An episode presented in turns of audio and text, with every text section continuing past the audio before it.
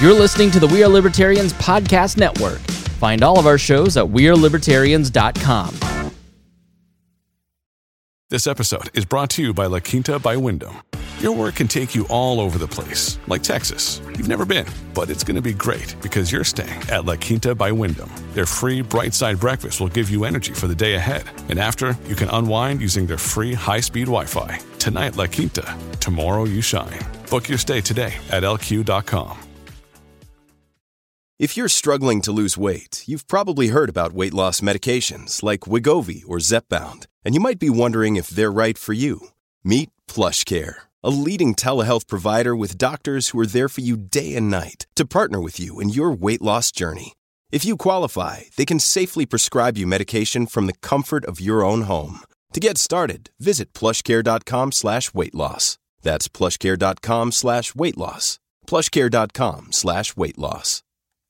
Episode 84 The Paradox.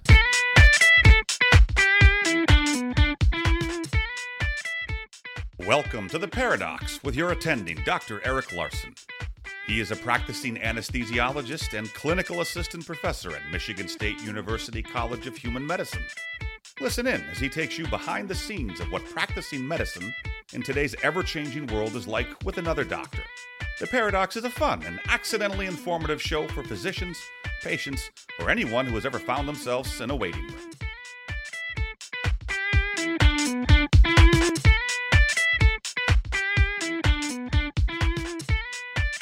Welcome to The Paradox. I'm your host, Dr. Eric Larson. Thank you for joining me as we explore the U.S. medical system in a fun and informative format through expert analysis. Today's expert is a repeat guest, Dr. Michel Accad from the Accad and Koka Report. Dr. Accad is a cardiologist in San Francisco who provides some great insights and also a new perspective on the virus as it's progressing in the United States since he's out on the West Coast and I'm in the Midwest.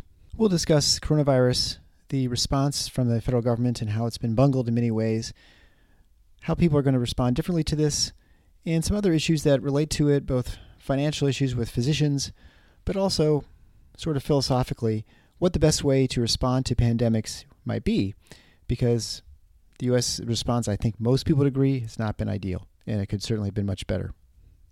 If you've not yet subscribed to The Paradox, I really don't know what's holding you back. Please go and subscribe on your podcast player right now. Also, while you're there, drop a five star review and leave a written response of what you think of the show. And of course, continue recommending to your friends. That's what helps the show grow, and I appreciate that support. Also, if you want to further financially support the show, you can go to Patreon at patreon.com slash the paradox. That's P R A D O C S. And there you can provide some additional funds monthly on a pledge. You will get bonus access to other episodes I do, both with the Amash Files and the opportunity to be interviewed by me. You can get all that extra, extra access by going to patreon.com slash the paradox. As always, you can find show notes to the show at theparadox.com slash 084. There will be links to Dr. Accad, his show, his Twitter handle, and one of the articles he references from former director Scott Gottlieb, from the, now with the American Enterprise Institute. But without further ado, Dr. Michel Accad and the bungling of the COVID crisis by the federal government. Enjoy. Welcome. I'm here with my friend, Dr. Michel Accad, the former star of episode 11 of The Paradox. He's a cardiologist at Athletic Heart in San Francisco, direct primary care practice, which is fairly unusual for cardiology. He's also the author of Moving Mountains and the co host of the fantastic medical uh, blog, or excuse me, podcast, which I highly recommend called the Accad and Koka Report. So, Dr. Accad, thank you so much for joining me on the show. Thank you for having me. Well, it's my pleasure. And uh, again, you're in Northern California, San Francisco. I'm here in West Michigan. We're recording this, what is it, March 29th now? I'm trying to, it, it's so hard for me, March 30th. Yeah, it's hard for me to keep track when I'm not in the hospital every day, so which is very unusual for me because usually I have a very good feel for what the exact day is from all the documents I have to sign. Uh, so, because I do mostly elective work, I'm now idle a lot, and so it's very unusual for me. Uh, so anyway, so I don't tend to know. I mean, I should be working today, and I'm not. Uh, so I appreciate you have taking the time to to talk with me because I think it'd be interesting getting a, a different perspectives here on what's going on with the coronavirus. I think that's top of mind of everyone. You know, you can't you can't avoid the topic anywhere you look. Of course, uh, there's yeah. no sports. There's no diversions, right? It, outside of if you want, if you're interested in economics or politics, guess what? They're only talking about coronavirus too. yeah, really, it's um, I mean it's it's understandable. I mean it, it's such a um, you know uh, such a threat. You know, an immediate threat. Uh, I, I, mean it's more than a threat. I mean for most. I mean it, it has affected uh, all of us. Um, for a variety of reasons, uh, e- even in, in, in places that are not um, affected uh, epidemiologically. You know, everybody's you know everybody's life has changed and, and probably will will stay changed uh, for a long time and, and perhaps you know perhaps forever. Yeah, I think you know anytime you have these large scale events that happen in the country. I mean, I, I, you could say 9/11 had long lasting effects, although it probably didn't personally impact most people. The um, political, economic, and even the well, there are other consequences that that's sort of the way we you know travel, the way we move around through airports or whatever. All those things affect us later on, and so I think any sort of pandemic like this that's really the first one to hit this United States within anyone's memory um, to a significant level is going to affect how Americans respond to and sort of act and behave here going forward. What you know to sort of start the conversation, I guess.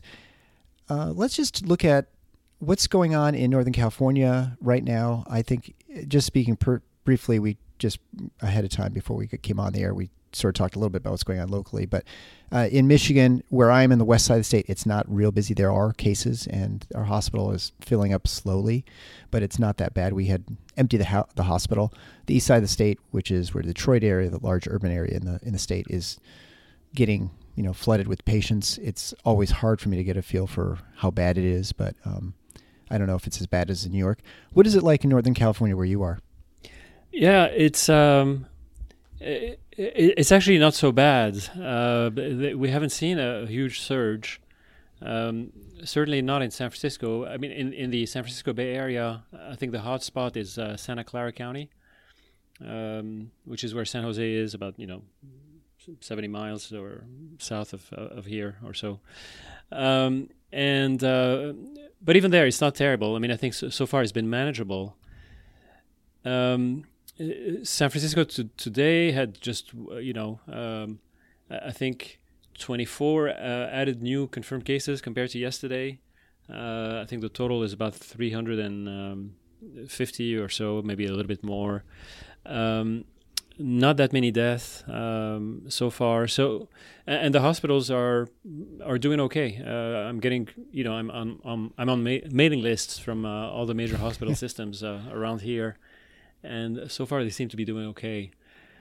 Um, and probably, I mean, I think you know, it, it seems to be that that uh, probably the credit goes to the the uh, rapid uh, measures that were implemented. You know, the lockdown or the shelter in place. Uh, because I think San Francisco was the first uh, community to to adopt that, and then very quickly other counties in you know in the area, and then subsequently the, the, the state itself. Yeah, it's interesting because uh, you look at California; it seemed to be even. I feel like it even reacted faster than Washington, and Washington is the one where I think the initial cases. I, I feel like that's where the first sort of hotspot was in the United States, where those um, those elderly patients in the nursing home where that you know right like right. Washington like, State yeah.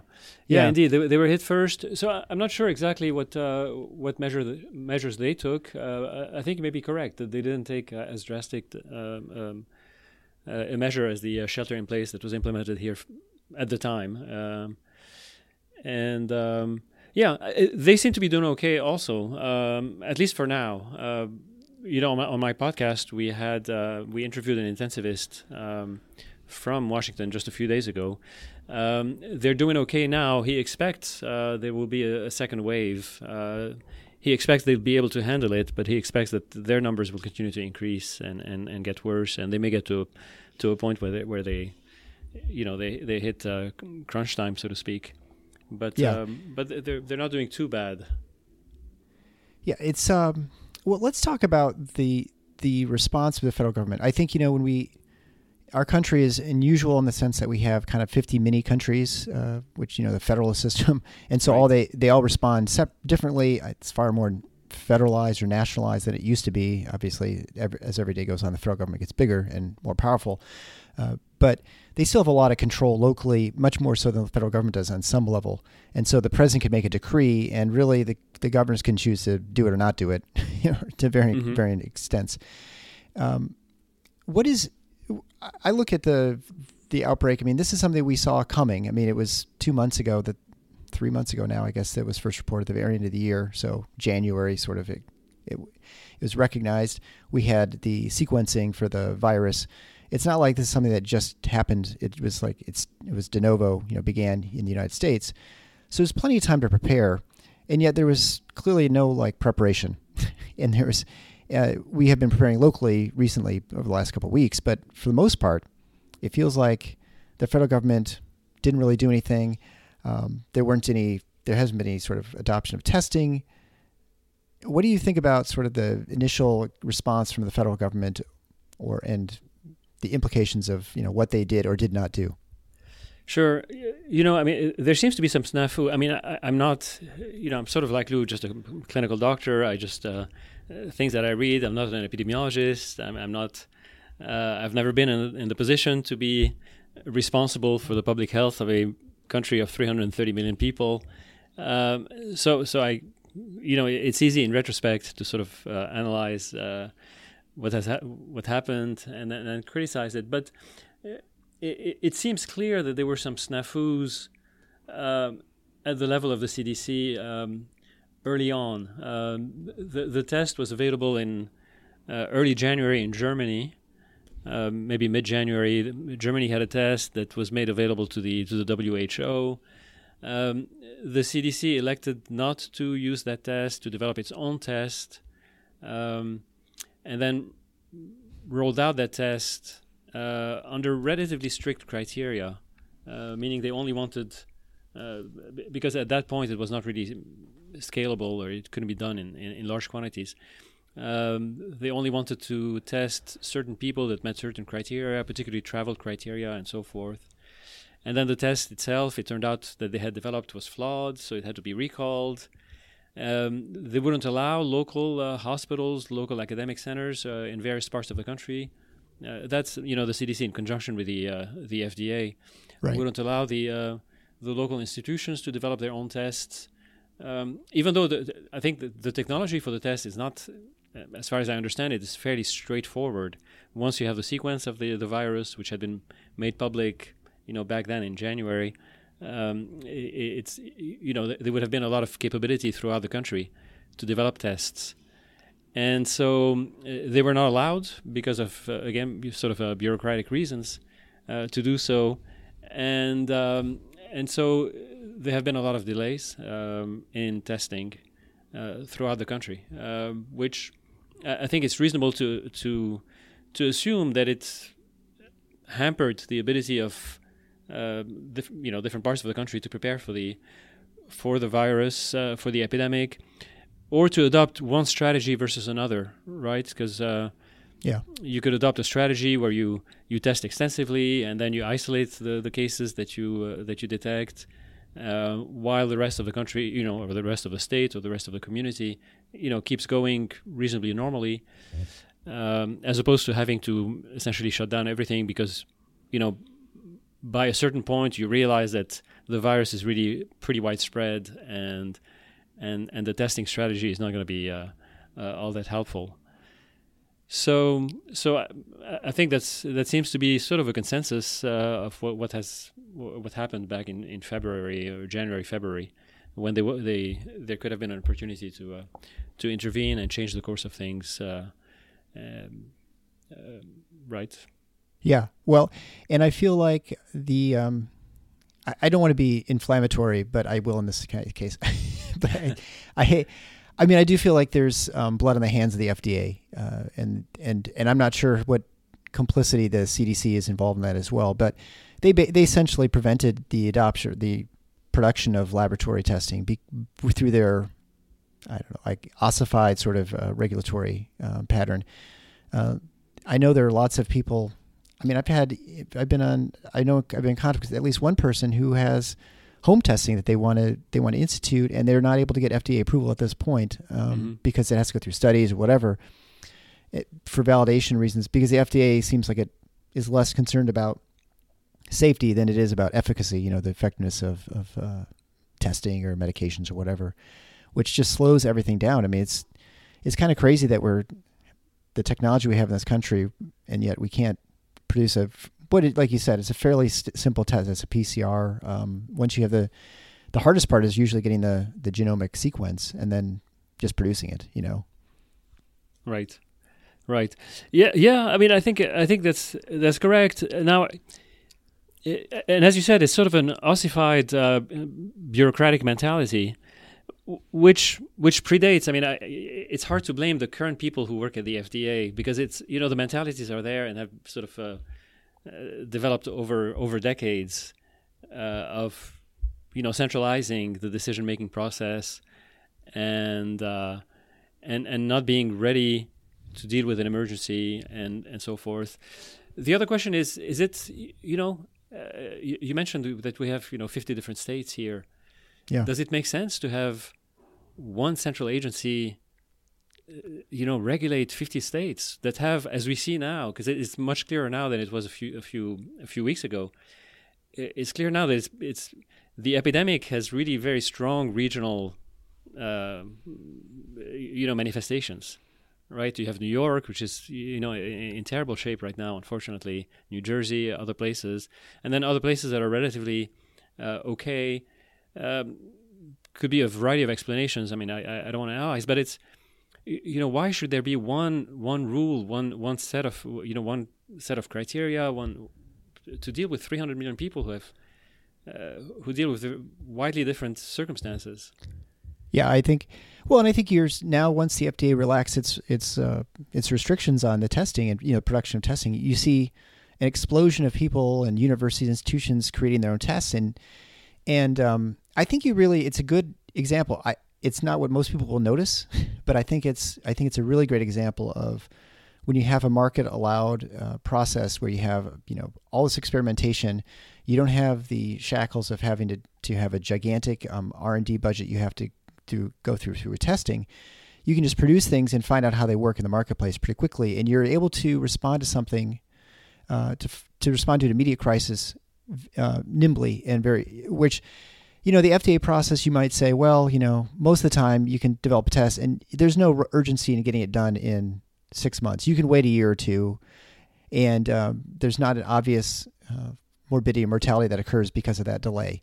Yet in this situation, obviously there is, right? Because you don't have you don't have the luxury of six months to to tra- you know go through the 27 trials or whatever it is to verify sure. something. Sure. And and also, I mean, I think it really goes to show that if you have one solution, uh, you know, in medicine we have this all the time, right? We don't we always have a plan B and probably a C, D, and E and F. We don't usually like to go to those plans if we can help it because it's usually more complicated or expensive or some other reason not to do it. But if you only have plan A and there's nothing else that you, if it doesn't work, you're really in trouble. And that's sort of what the, the CDC and FDA uh, got found themselves in by insisting on this one test. It didn't work. And then, then you have basically policymakers and everybody operating blind. They have no idea where the virus is, how, ex, how extent it is. Right. There's no way to track it. And so you have no strategies. Right. You could, you can't adopt different things, right? That's right. It's interesting. And also, you know, there's, um, uh, a perception uh, and, and it, it turns out that it's it's probably false. I mean, you know, a perception that you know the FDA or the CDC would be, um, in general, more conservative, more uh, more alar- alarmist in a way, you know, and, and more ready to respond to, to threats and whatnot. yes. Where where it seems that it's actually probably not the case, and so you know, if there's a concern that if you decentralize, you know, that that process, if there's a concern that maybe some states are going to uh, take it too easy and it's going to be a problem. Well, it's not clear that centralizing it changes that uh, in any way. And if it changes it, you know, and if and if it turns out that actually the central, you know, the, the single authority uh, actually is wrong and is more uh, blasé about about the epidemic than it should be, then we're all, you know, much worse off, right? Whereas, oh yeah, um, no question. Uh, I think if, that's a good that's a good point because you see that you see the fact that really the the FDA and these these regulators are more interested in their um, their algorithms, you know, their their the process than they are actually concerned about sort of what why the they're in the process. Yeah, you know, it's very interesting because it's at the end of the day, it's a judgment call, right? I mean, the the seriousness of a potential pandemic. It's a judgment call because you you can rationalize it. I mean, there can be arguments that can be made one way or another. Um, uh, and it's, it's, true even if you know in this one it's it's true today you know today there are disagreements about what should be done you know for, for you know uh, from here on and so forth. It was true two weeks ago. It was true four weeks ago. It was you know even yeah. truer at the very beginning. So uh, these are decisions made under a lot of uncertainty, and uh, and I think when that's the case, then it really that, that's the kind of situation where it really makes more sense to to decentralize and allow sort of a variety of different strategies um, uh, to respond to this uncertainty. Because right. yeah. again, you know, if, if, if the central authority gets it wrong, then then it's a it's, it's a big disaster. Um, whereas if if you decentralize it, and we have states that you know uh, at least nominally have to, you know must have some kind of uh, you know authority and sovereignty and, and, and whatnot, and then they, they can take the responsibility to uh, for their own people, you know, in how they respond, and and then if one state is uh, let's say was made the wrong assumptions, you know, and was let's say in, uh, lackadaisical, and then it turns out that they have you know more trouble then maybe the you know it can be contained you know in a way or or you know other states can respond by by uh, imposing travel you know whatever uh, yeah. I'm not sure uh, you know legally i'm not a, by any means a, a, legal scholar or a constitutional scholar but just conceptually it seems to make sense that for these things that it, it's we're better off decentralizing than we are just having a central authority that you know, is equally likely to be either right or wrong. I mean, it, it, there's nothing, there's no special uh, reason why a centralized authority will have uh, a better aptitude to make the right judgment on an epidemic like this. Yeah, I think it's. I, I think a, a, market analogy is a great one. Uh, so for one thing, I think you know the like as you mentioned, the country is gigantic. We're 330 million people. I don't know how many square acres there are in this in the country, but it's massive, and there's a there are huge regional differences. And so what works in one spot may be completely wrong to work in another. Like you wouldn't have high speed rail and all kinds of uh, metro services mm-hmm. in a mm-hmm. very small community that has no population density, you know. and so there's no reason you could have a one size fits all policy for something like that. So maybe you have different policies that you'd have to have anyway. And so you couldn't have a centralized uh, source making those decisions. But, but also, likewise, I mean, you know, what is, it's sort of like the question, how much is a, an ear of corn worth? Well, that's determined by millions of decisions by people and how, whether they need the corn for you know various industrial or you know for eating. And there's no way any one person could ever know all the all the demands and the supplies in the market. And so that's why sort of the market sort of all through those decisions that are made, a, a price is discovered and it's constantly changing based on the various you know needs and demands right. of people. Right. And by the same token, you could have the same. You could say the same thing about this, like you know someone has draconian policies they realize that three you know all the states around them don't have that and they're fine so then you ease up on your restrictions or vice versa right? That you'd hope that that sort of those that sort of discovery process can occur too. I mean there are obviously political implications in which makes things more challenging. I know that our governor governor probably shut things down a lot sooner than i thought we probably should have. I mean it's all just blind luck mm-hmm. anyway, because of the governor in Ohio, which is south of us, really started shutting down earlier, and so put a lot of political pressure on you know, neighboring state to do something. And mm-hmm. so, um, because there's always the there's always a claim, and I think Governor Cuomo said this, like, you know, we have to do whatever we can to save just one life. Well, I mean, that's not really accurate because you would never because if, if that was really your attitude, then there's lots of things you wouldn't allow. you wouldn't you know, let people Correct. drive more than 20 miles an hour. I mean, there are all kind of a million things you could you do, but um, but anyway, I, you know, there that's always makes it more complicated, and especially when you have no you have no knowledge about what you're fighting. You know, what, again, because we have no testing, we have no idea. Sort of, it's the invisible invader, right? Correct. Correct. It is. Um, at the same time, so so I think you're, you're absolutely correct. But at the same time, I, I think we're not. Um, it, it, it's not really so. So I, I personally don't want to completely leave it to the marketplace, essentially, because you know you, you could apply that that logic and just say, well, let's decentralize more and more, and then decentralize and leave it up to the households to make their own decisions, right? And each Mhm. family or each person individually and so forth. And I, I don't think that's that's correct. I really view this as sort of a communal um, uh, threat, uh, you know, a, a threat to the common good, if you will, of a, of of a country. But but here, I would say that it's um, in the example of the United States. I mean, I think it makes more sense to have those decisions sort of either statewide or community wide. You know, I mean, w- where there's sort of a, a, kind of a natural jurisdiction. Um, to be able to actually force people, because I think you're going to have to force people to do, or at least there has to be that option on the table of forcing people to to change their behavior in a way or you know one way or another. Yeah. And so, so I think the political authority has to be to be there to respond to a pandemic like this, to an epidemic. Um, but still, it has to be uh, uh, the point that I was I was I was trying to make that it uh, there's plenty of room to decentralize without you know making it a, a market phenomenon or making it completely uh, uh, undirected. Uh, to decentralize from the whole United States, 330 million people, down to states and maybe within states down to communities, you know, large metropolitan areas or or whatnot. But probably states makes the most sense where they have at least uh, the legal authority to do certain things, you know. Um, and and uh, and and to, to, direct resources in one way or another and, and, and whatnot. So so so that's um, uh, that's we're seeing that happening, you know. Uh, anyways, I mean, to to some extent, but but clearly, I think up until a few weeks ago, uh, there was everybody turns to the CDC or the FDA for direction and, and I am and, and perhaps one lesson that we will learn from this uh, pandemic is that that's probably the wrong approach. Yeah, that that, I, that I people so. you know right. uh, local local political or uh, you know communities uh, are, are going to have to take uh, take things in their own hands. Yeah, I think it. I mean, this almost goes more to the level of you know who do you trust, and it's very hard for people to find sources of information that they trust. You look at most large institutions are not trusted by by people in this country, mm-hmm. uh, whether that's government, whether that's news, even like uh, church, the church. I mean, most large organizations are not trusted, and so source of information is really complicated as, as far as you know where what can be verifiable.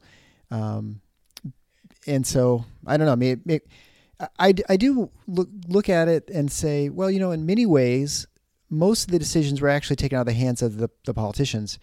You look at most um, most private ins- institutions, organizations, they sort of had they stopped doing things before they were you know asked to. Now you could argue that they were yeah, going to be asked to anyway, mm-hmm, but mm-hmm. like most of this, all the sports leagues, they all just they shut down before there were edicts, you know, uh, from the from the government.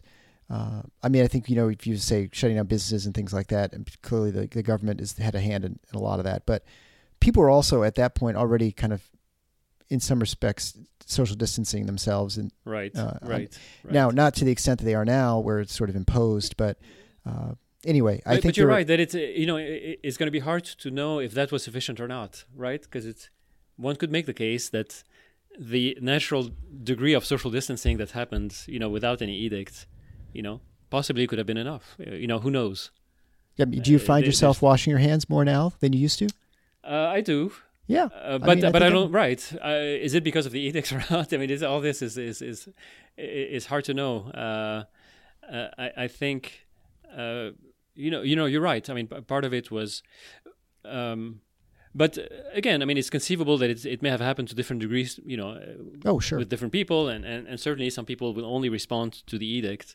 But mm-hmm. you're, you're right in a sense that um, it's possible that uh, just leaving it to, to people's sort of own, um, uh, uh, you know, instinct, if you will, or the mar- market instinct, that there was, at least they, clearly there was a lot of activity happening before there was any uh, intervention of the political authorities.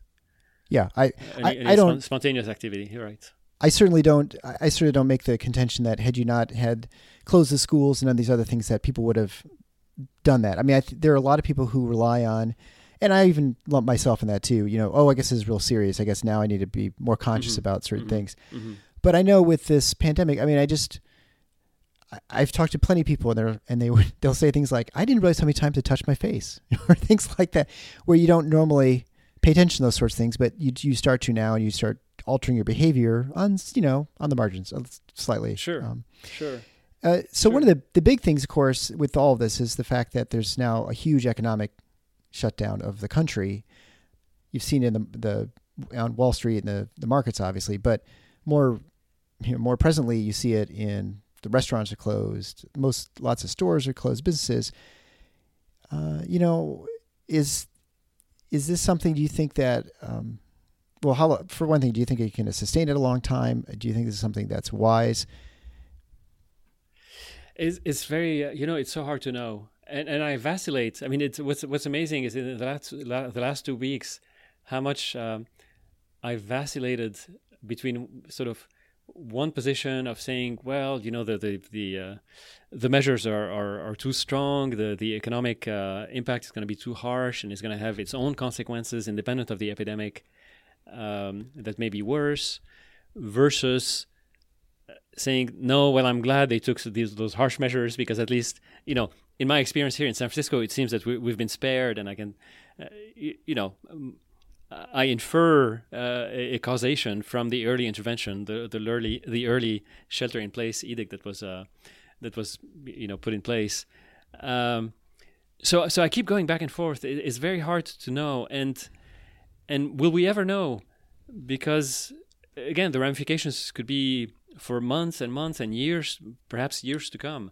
I mean, today I, I came across uh, uh there was a model that says, well you know maybe this flattening of the curve that we talk about where we you know we're, we're trying to uh, to to um, uh, to make the impact on hospitals not so acute immediately but to sort of uh, spread it out over a few weeks so that the, the, the capacity of the hospitals to take care of these patients is not overwhelmed right? Yeah. so this notion of flattening the curve somebody was saying well okay it's fine for the uh, sort of a short to medium term but but all he's going to do is that delay you know there'll be another epidemic you know later on.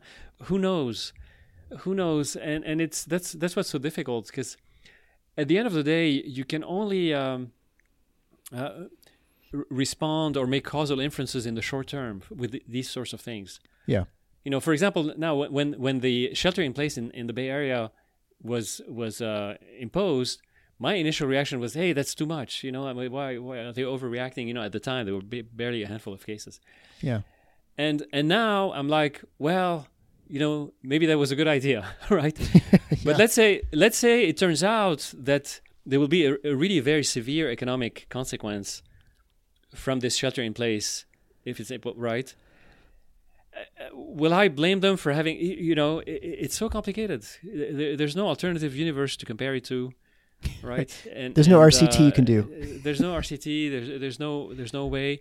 So it goes back to what you were saying earlier that at the end of the day, you know, the, the problem is that if if we don't trust our, if the the politicians don't or the institutions, you know, the don't trust us, and we don't trust them in response, then no matter what is done, is bound to be to leave a bitter taste in people's mouths.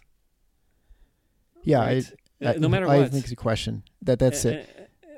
And so, so the problem is that we should be.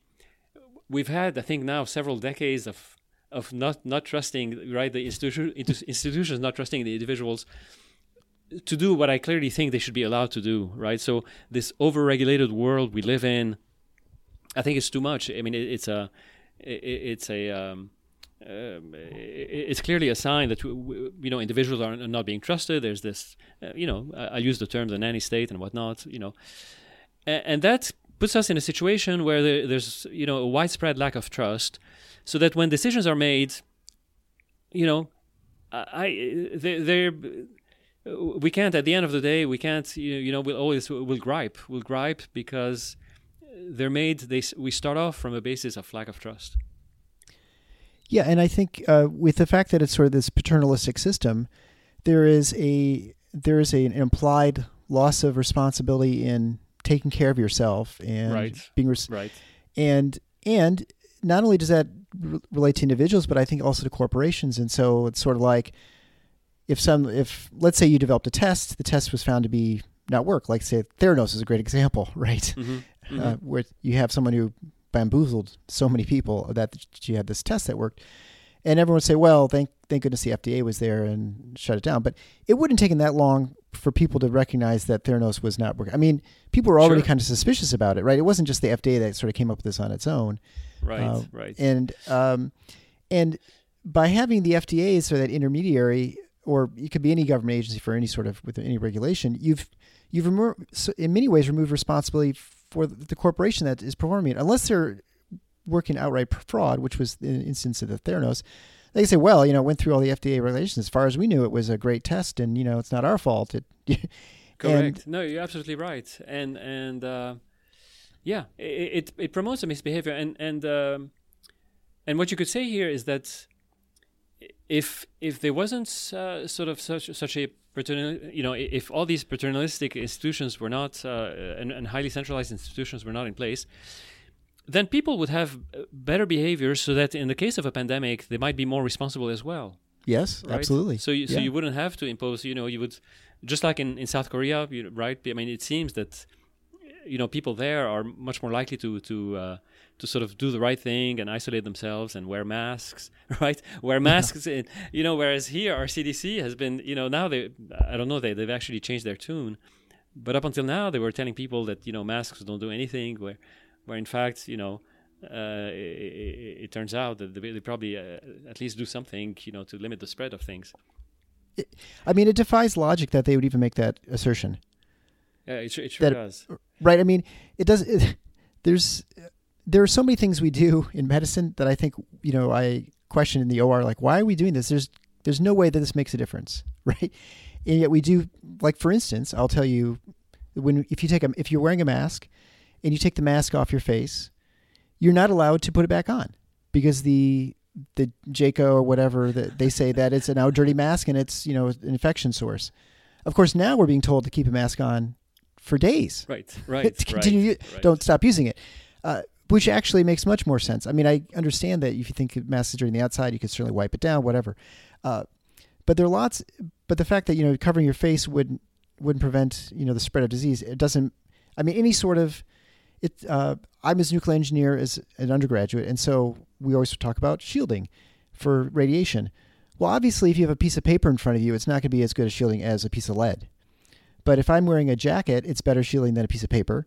If I'm wearing a lead line jacket, it's much better than a regular jacket, which is much better than a piece of paper, right? I mean, so all those, but all those are better than nothing, right? So there's, uh, so it's just a matter of degree. I mean, obviously, a mask is not as good as being in a hazmat suit, but it's still going to provide you some sort of protection. It was obviously, I think, just a, a an, an edict set down, basically prevent people from not allowing these limited supplies from getting to people who are in the healthcare, you know, world, Right, um, which is right. a travesty. Right? I mean, it's, uh, but I also think I look at this sort of like I do with the TSA and with 9/11, and I think it's a, a fairly good analogy because with 9/11 you had hijackers that took a plane with box cutters, right? I think just knives or something. hmm They they hijacked a plane because all all throughout history before then, every time someone hijacked a plane, they basically took the plane somewhere else. They never used the plane as a weapon, with the intention of crashing the plane. And so everyone in the plane was docile in the sense that they were like, well, you know, let them do whatever. They can take me to Cuba or whatever, and I'll they'll figure out some way for me to get home. Uh, but I feel like right after 9/11, there's there would be no way ever taking a plane with box cutters, unless you had more you know more people with box cutters than the, the passenger of the flight. The passengers would do everything they could to stop you Sure. uh, because there's a history now. And likewise, I think you look at Southeast Asia, their response to a pandemic and to infections. I mean, they're much more they're much more familiar with it, like with SARS and H1N1, a much bigger deal back down there, and they never really hit the shores of the United States very much. So I think our response to it is varied that way too. Like I would think the next time this happens, people are going to be much more serious about protecting themselves and social distance and the sort of washing hands and stuff. I I don't think it will be the same issue. I and I don't think it's a, a nature of the, us as Americans as much as a, an issue of experience. Right, right. No, you're right. Uh, you know, bu- bureaucracies have only a, a very limited way to respond to things. First of all, they're always uh, they respond to the previous right. They they institute their measures to respond to the previous to to whatever they've just experienced. Right. Right. They're not going to be sort of anticipatory in the same way. they're always going to anticipate the, the stuff they've been exposed to before. So now the TSA thing is all about you know uh, box cutters and whatnot, where you Yeah, know if there was another off. terrorist, it would completely you know uh, use a different way of, of terrorizing a country. Um, and uh, uh, and like and, and also they, they have to you know they, they apply very strict r- rules. I mean they have to articulate things in, in sort of uh, you know things they can put in a in a in a decree or an edict or, or a regulation and whatnot, and and they can never. Um, they, these things, you know, can't be adjusted up and down, you know, and they they can never make the the proper uh, calculation. For example, you know, one thing that struck me uh, in this, uh, I received an email from uh, a hospital system here. You know, hospitals had been, you know, for for many years now. Um, they've man, you know, they mandate their healthcare workers to get the flu vaccine. Right. But there may be, you know, a handful in each hospital who, for a variety of reasons, don't want to get the flu shot. And and if, if that's the case, that they mandate those, you know, the, the, the, the, the ruling was to mandate those people to wear masks all the time, right, throughout the flu season, to wear a mask even if they're feeling well. They have to Yeah. wear a mask, you know, 100% of the time, even, you know, regardless of what they're doing. Well, now with, with this this this whole shortage, then there was one hospital system that said, no, we, we, well, we're revoking that ruling. Under the current circumstances, the people who are not vaccinated, healthcare workers who are not, who don't, who have not received the flu shot, don't have to wear a mask. Well, well how does that make sense? Right. I mean, it, it's it, it's really it, it's uh, it's sort of incredible. I mean, you can understand why they would do that in terms of, of uh, mask supplies and whatnot and so forth, but at the same time, how do they judge that versus the risk of one of these healthcare workers who's unvaccinated getting the flu actually and transmitting it to to other people? Uh, you know, in, in the hospital, right? So, what does it say about the, the the first regulation to begin with? which was Yeah. probably in a way that in my mind was probably a, you know a kind of an unnecessary regulation to, to mandate you know a, a- couple of uh, people in a hospital who don't want to take the flu shot uh, you know mandate them to, to wear masks as if that was going to make you know a big difference. And it's, it's more of a you know a, haha you know we we uh, uh, you know we're, we're doing everything we can you know type of attitude a very strict attitude. When, when in fact and and that that goes to a lot of regulations you know that that are actually we, we realize now are being lifted in this emergency situation you know and then you really you if they're being lifted in an emergency situation then why do we need them in the first place Yeah, you think that's when you need them the most in the time when you don't have Yeah, time to really correct. react. exactly, exactly. So now in in uh, in New York, the government has lifted all kinds of regulations related to medical licensing and all that stuff. You know, wanting to get a lot of healthcare workers to be able to uh, to help out in this. You know, and and that's the right uh, the right thing to do, right? But at the same time, it's like, well, if that's if that's the case, you know, why why do we need licenses to begin with? I mean, you know, i i i in a more uh, you know, in a, in a situation where there's no pandemic and, and, and there's more time to, to deliberate and whatnot, you know, people will judge the the, the, the, the merit of a potential candidate, you know, who's going to be a doctor or who's going, you know, or somebody you know, who's, who's going to fill in some shoes to to provide some medical services. You know, uh, if we if we don't need the license in, a, in an emergency situation, we probably don't need it uh, even in a in the regular situation. Yeah, I they, in our government just yesterday, I think it removed a lot of the, and and I guess it's probably to be to be more clear, this is not removing licensing requirements as as is as it is to change the scope of practice of people who are practicing, um, who are caring for people. At least I think that's what the case is in New York. yeah, not, that, that maybe I, I didn't. I like didn't, uh, yeah like it in so it's not like removing a medical license or nursing license you still have to be licensed through the state but you can now practice you, your ability to do prescribe medications or to treat people without the supervision of other people has changed those those uh, restrictions have relaxed and so right. but previously you had but, to have but the, right. It, it, but it's the same sort of. Uh, Oh, you know, yeah, the I same argument can be made, right? I mean, it's Oh, a I- similar yeah. kind of. Uh, uh, I don't disagree that reason. the argument's the same. It. I just wanted to be clear for people listening yeah. that, they're, that they're not just having like you know a guy who's a plumber come up and start taking care of people. They're right. These are people who have some sort of medical training, but they are now. But I mean, even even if they did, right? I mean, imagine imagine they imagine the government said, you know, anybody can can just come and help out, then clearly locally, you know, a given emergency hospital and whatnot, they will have some mechanism to to to check out the people who are coming. and I can tell you for sure that it's you know, in fact, it's probably going to be precisely the situation where you're going to have the most dedicated and competent people who will show up, right? Yeah. This is a yeah, situation yeah. where you're not going to have the quacks coming to the front lines, you know, and putting their lives in danger. This is you're right, and and even if if they did, then locally people would be able to sort them out. Yeah, and uh, and I've noticed that this, and I've talked to this about this a number of times on the show, but the the certification process for maintain your board certification for physicians, I think it's been relaxed pretty much with every specialty at this point. They've based, I mean, at least the at least anesthesia, I know they said basically waiving all requirements for this year. Although I imagine they still expect their check uh, for their fee, right. but um, uh, and I know the pediatrics has also suspended. My wife's a pediatrician, so I know those two specifically. But I believe there are other ones that have been relaxed too, which I guess goes again goes to the point that well, clearly it's not important, right? If if it was so if it's so important for you to maintain the certification, whatever their process is, then it shouldn't matter what's going on. You absolutely need to do this sort of thing to be qualified to practice medicine. But clearly it's not because right, right, they're waiting. Right. I mean, I think the other part too, when it comes to that, and this kind of goes into the next sort of thing I want to talk about briefly, is uh, I don't. Ex- I want to say first of all, I don't expect anyone to cry over a physician not being, you know, not getting making any money, or or um, or being out of work for a little while. I don't think anyone's going to shed a single tear for that. Mm-hmm. However, it is it is an absolute reality that most physicians don't work on the front lines in the sense they're not dealing with coronavirus in the hospitals. They're not intensivists. They're not ER physicians. Most of them are spe- like primary care, where they may have a couple patients who have it. They send them to the hospital, but they're not directly taking care of them, and their practices are pretty much getting shuttered by these by these laws uh, by these you know stay in place laws or shelter in right, place right. laws. Right. I'm I'm anesthesiologist. Eighty to ninety percent of my work is elective which means I'm down to about 10% or 15% of what I need to do. We have massive amounts of our our our group are idle any any single day because you just you know no one's coming for most of the work that we do, mm-hmm. and um, and so that's going to affect physicians, especially ones who don't have institution, institutional backing, like yourself, for instance, as a direct primary care doc uh, right. uh, doing cardiology. Right.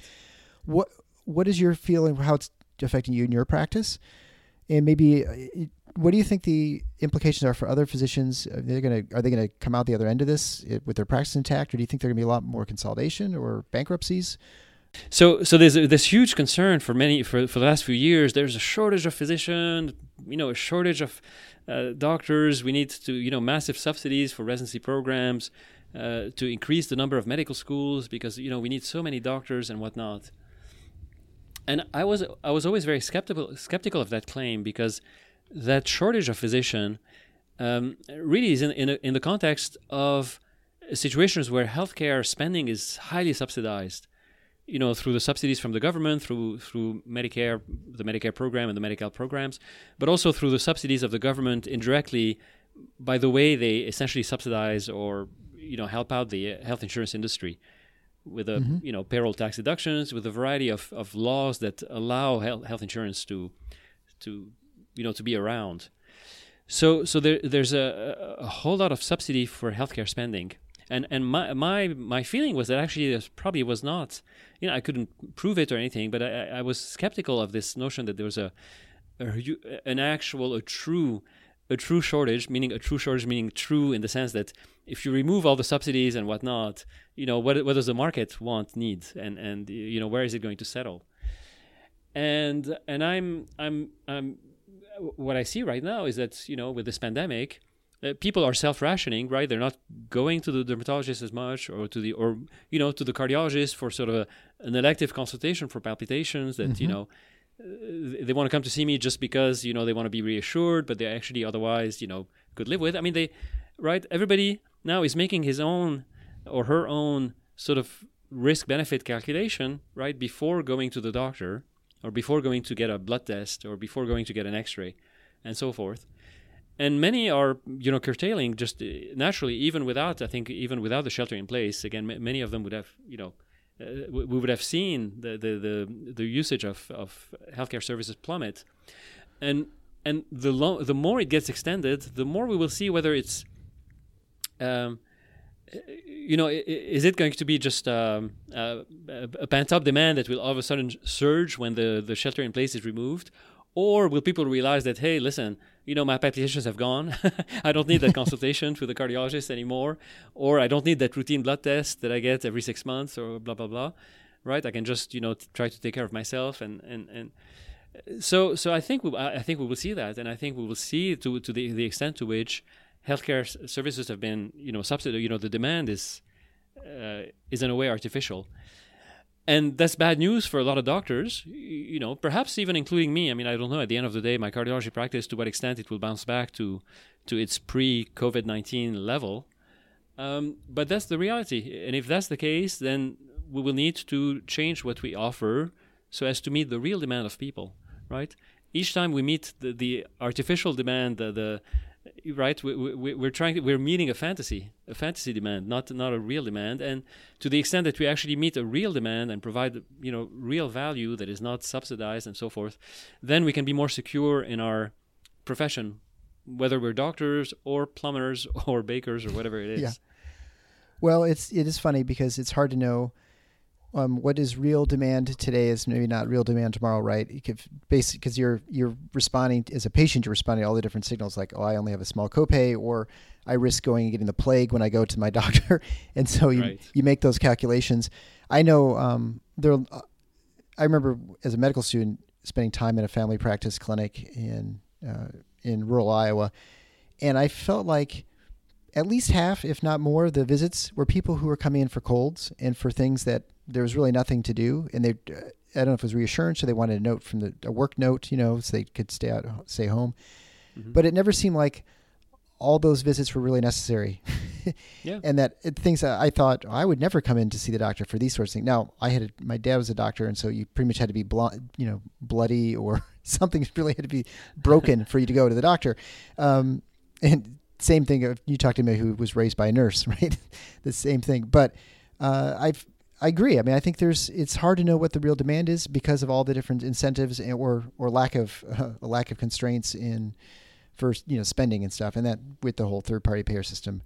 Um, right. So, but we, but yeah, you're absolutely right. But uh, to go back to one one element of what you were saying just a, a moment ago is that you know the the difficulty now is that you, you will have some some doctors or some healthcare workers who are more subsidized, you know, who, who will remain subsidized in the system than others right? And that mm-hmm. will strike a lot of people as really unfair, right?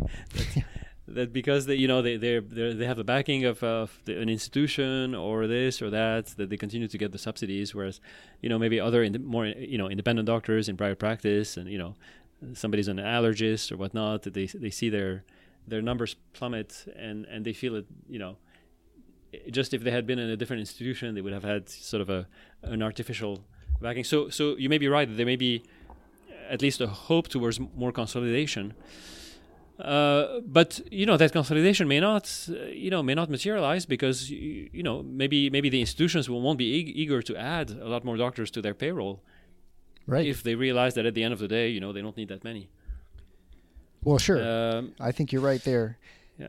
Uh, the last thing I want to kind of discuss, and this is the impossible to to know the answer, so we'll just speculate together this at some point will come to an end. I think your point earlier, you're talking about the flattening the curve, and, and I've talked about this in my show as well, that by flattening the curve, I mean, you essentially need to get some sort of herd immunity to this disease, whether it is through uh, actually contracting the virus and being infected and then getting over it and, and creating your own antibodies to that, or receiving some sort of vaccine, which gives you the mm-hmm. which gives you your body to form the antibodies to, to have immunity to the to the um, virus. So you have to have obviously vaccines year away probably till next year sometime when we have access to it. So we're going to be going through this round and then probably multiple other rounds as you mentioned. Uh, by flattening the curve, you're just slowing the time it takes to get that herd immunity. Uh, it prevents the hospital systems from getting overwhelmed because probably you're more limited by hospitals' uh, um, equipment and personnel. Right. It just for a little bit, and then and maybe that will cause you know greater harm and morbidity, mortality, just because there's not enough equipment to take care of people. But essentially, if you just slow this down over six to 12 months, I mean, you can't have the country on uh, economic lockdown for months because it'll be cataclysmic for everyone's way of life. I mean, there's just no way it can possibly be done. Sure. At So the how same do you time, s- it'd be. I'm, I'm- I'm curious to see. I'm sorry. Go ahead. Oh, I was just, well, I mean, my question is pretty. I think we're about to answer. So, how do you see this unwinding? Because, I mean, I feel like you have to have until you have widespread testing, you're not going to feel comfortable ever unwinding sort of where we are now. And then, you know, what do you think? See the course of, I guess, the next 12 months with this, with you know, Right. coronavirus. Are we going to? You know, that's we're going to find it's not that bad. Very good question, and and I you know I'm I'm concerned that again the bureaucracies are going to be very um, skittish about winding it down, um, because you know by nature they tend to to be very uh, to have a lot of inertia. You know, once they have something in place, then and and then they they be concerned if they if they winding that wind it down, and then you see more cases and. and uh, so I don't know what what what I found interesting is that you know you know clearly this uh, this this pandemic you know our society was polarized you know has been polarized for a long long time especially in the last few years. And then the pandemic is polarizing people also right? Uh, it seems at least it seems that way on social media that people are kind of polarized about how the, the response should be and, and so forth.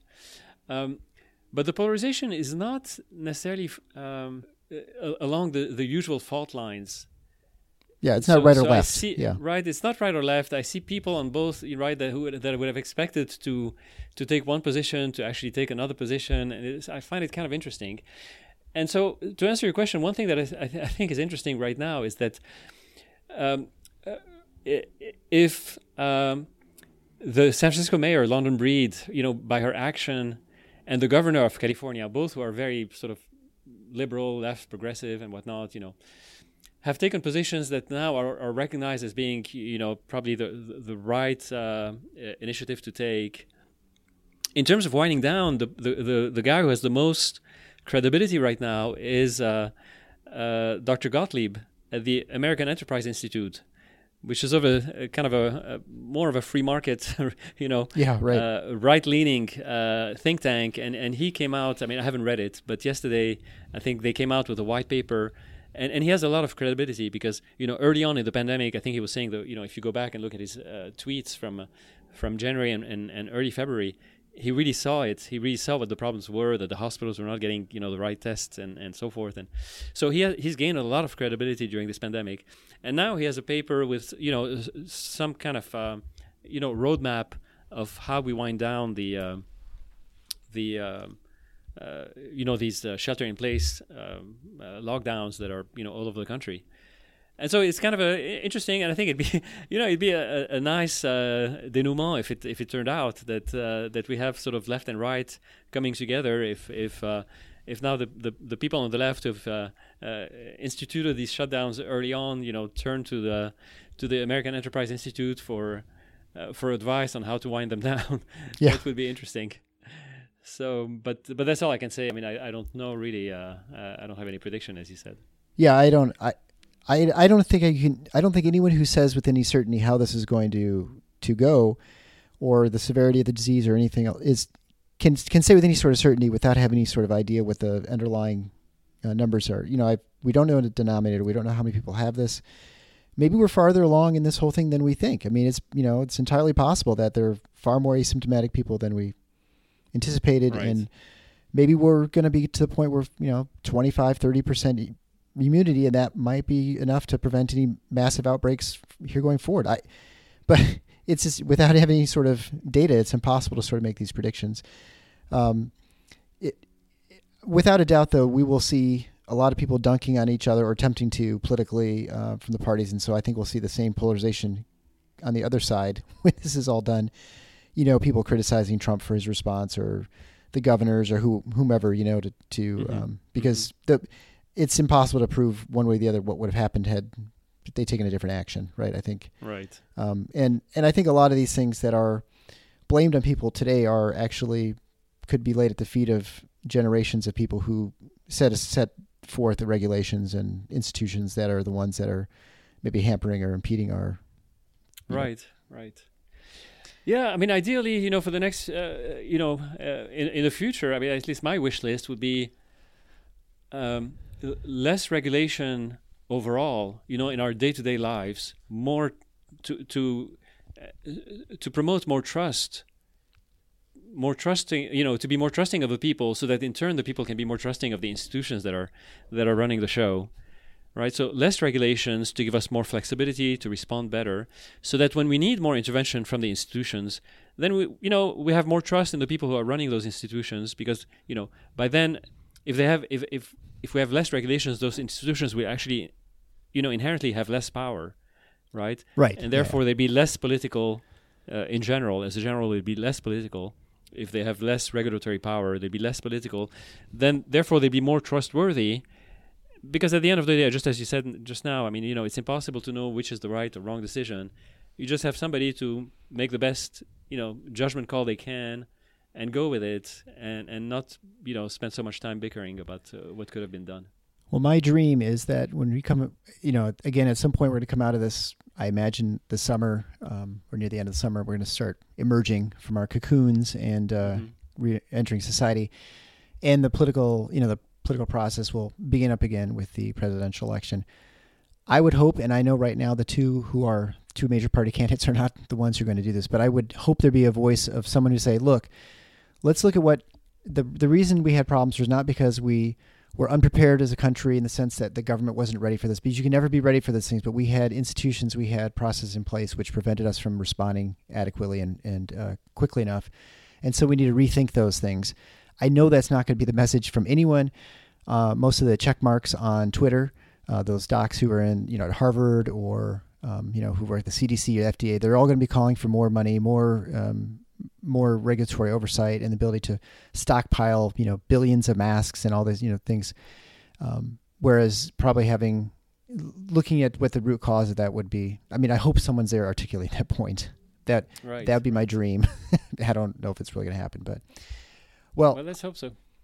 I really appreciate the conversation. I wish you the best of luck.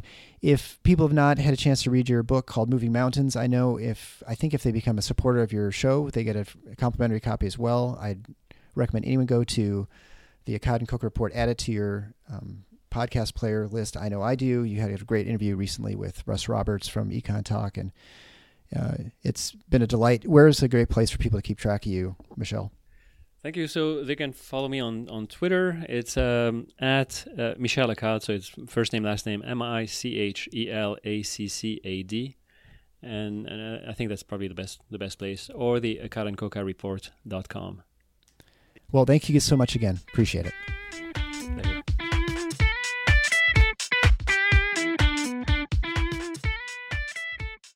Thanks for listening to The Paradox.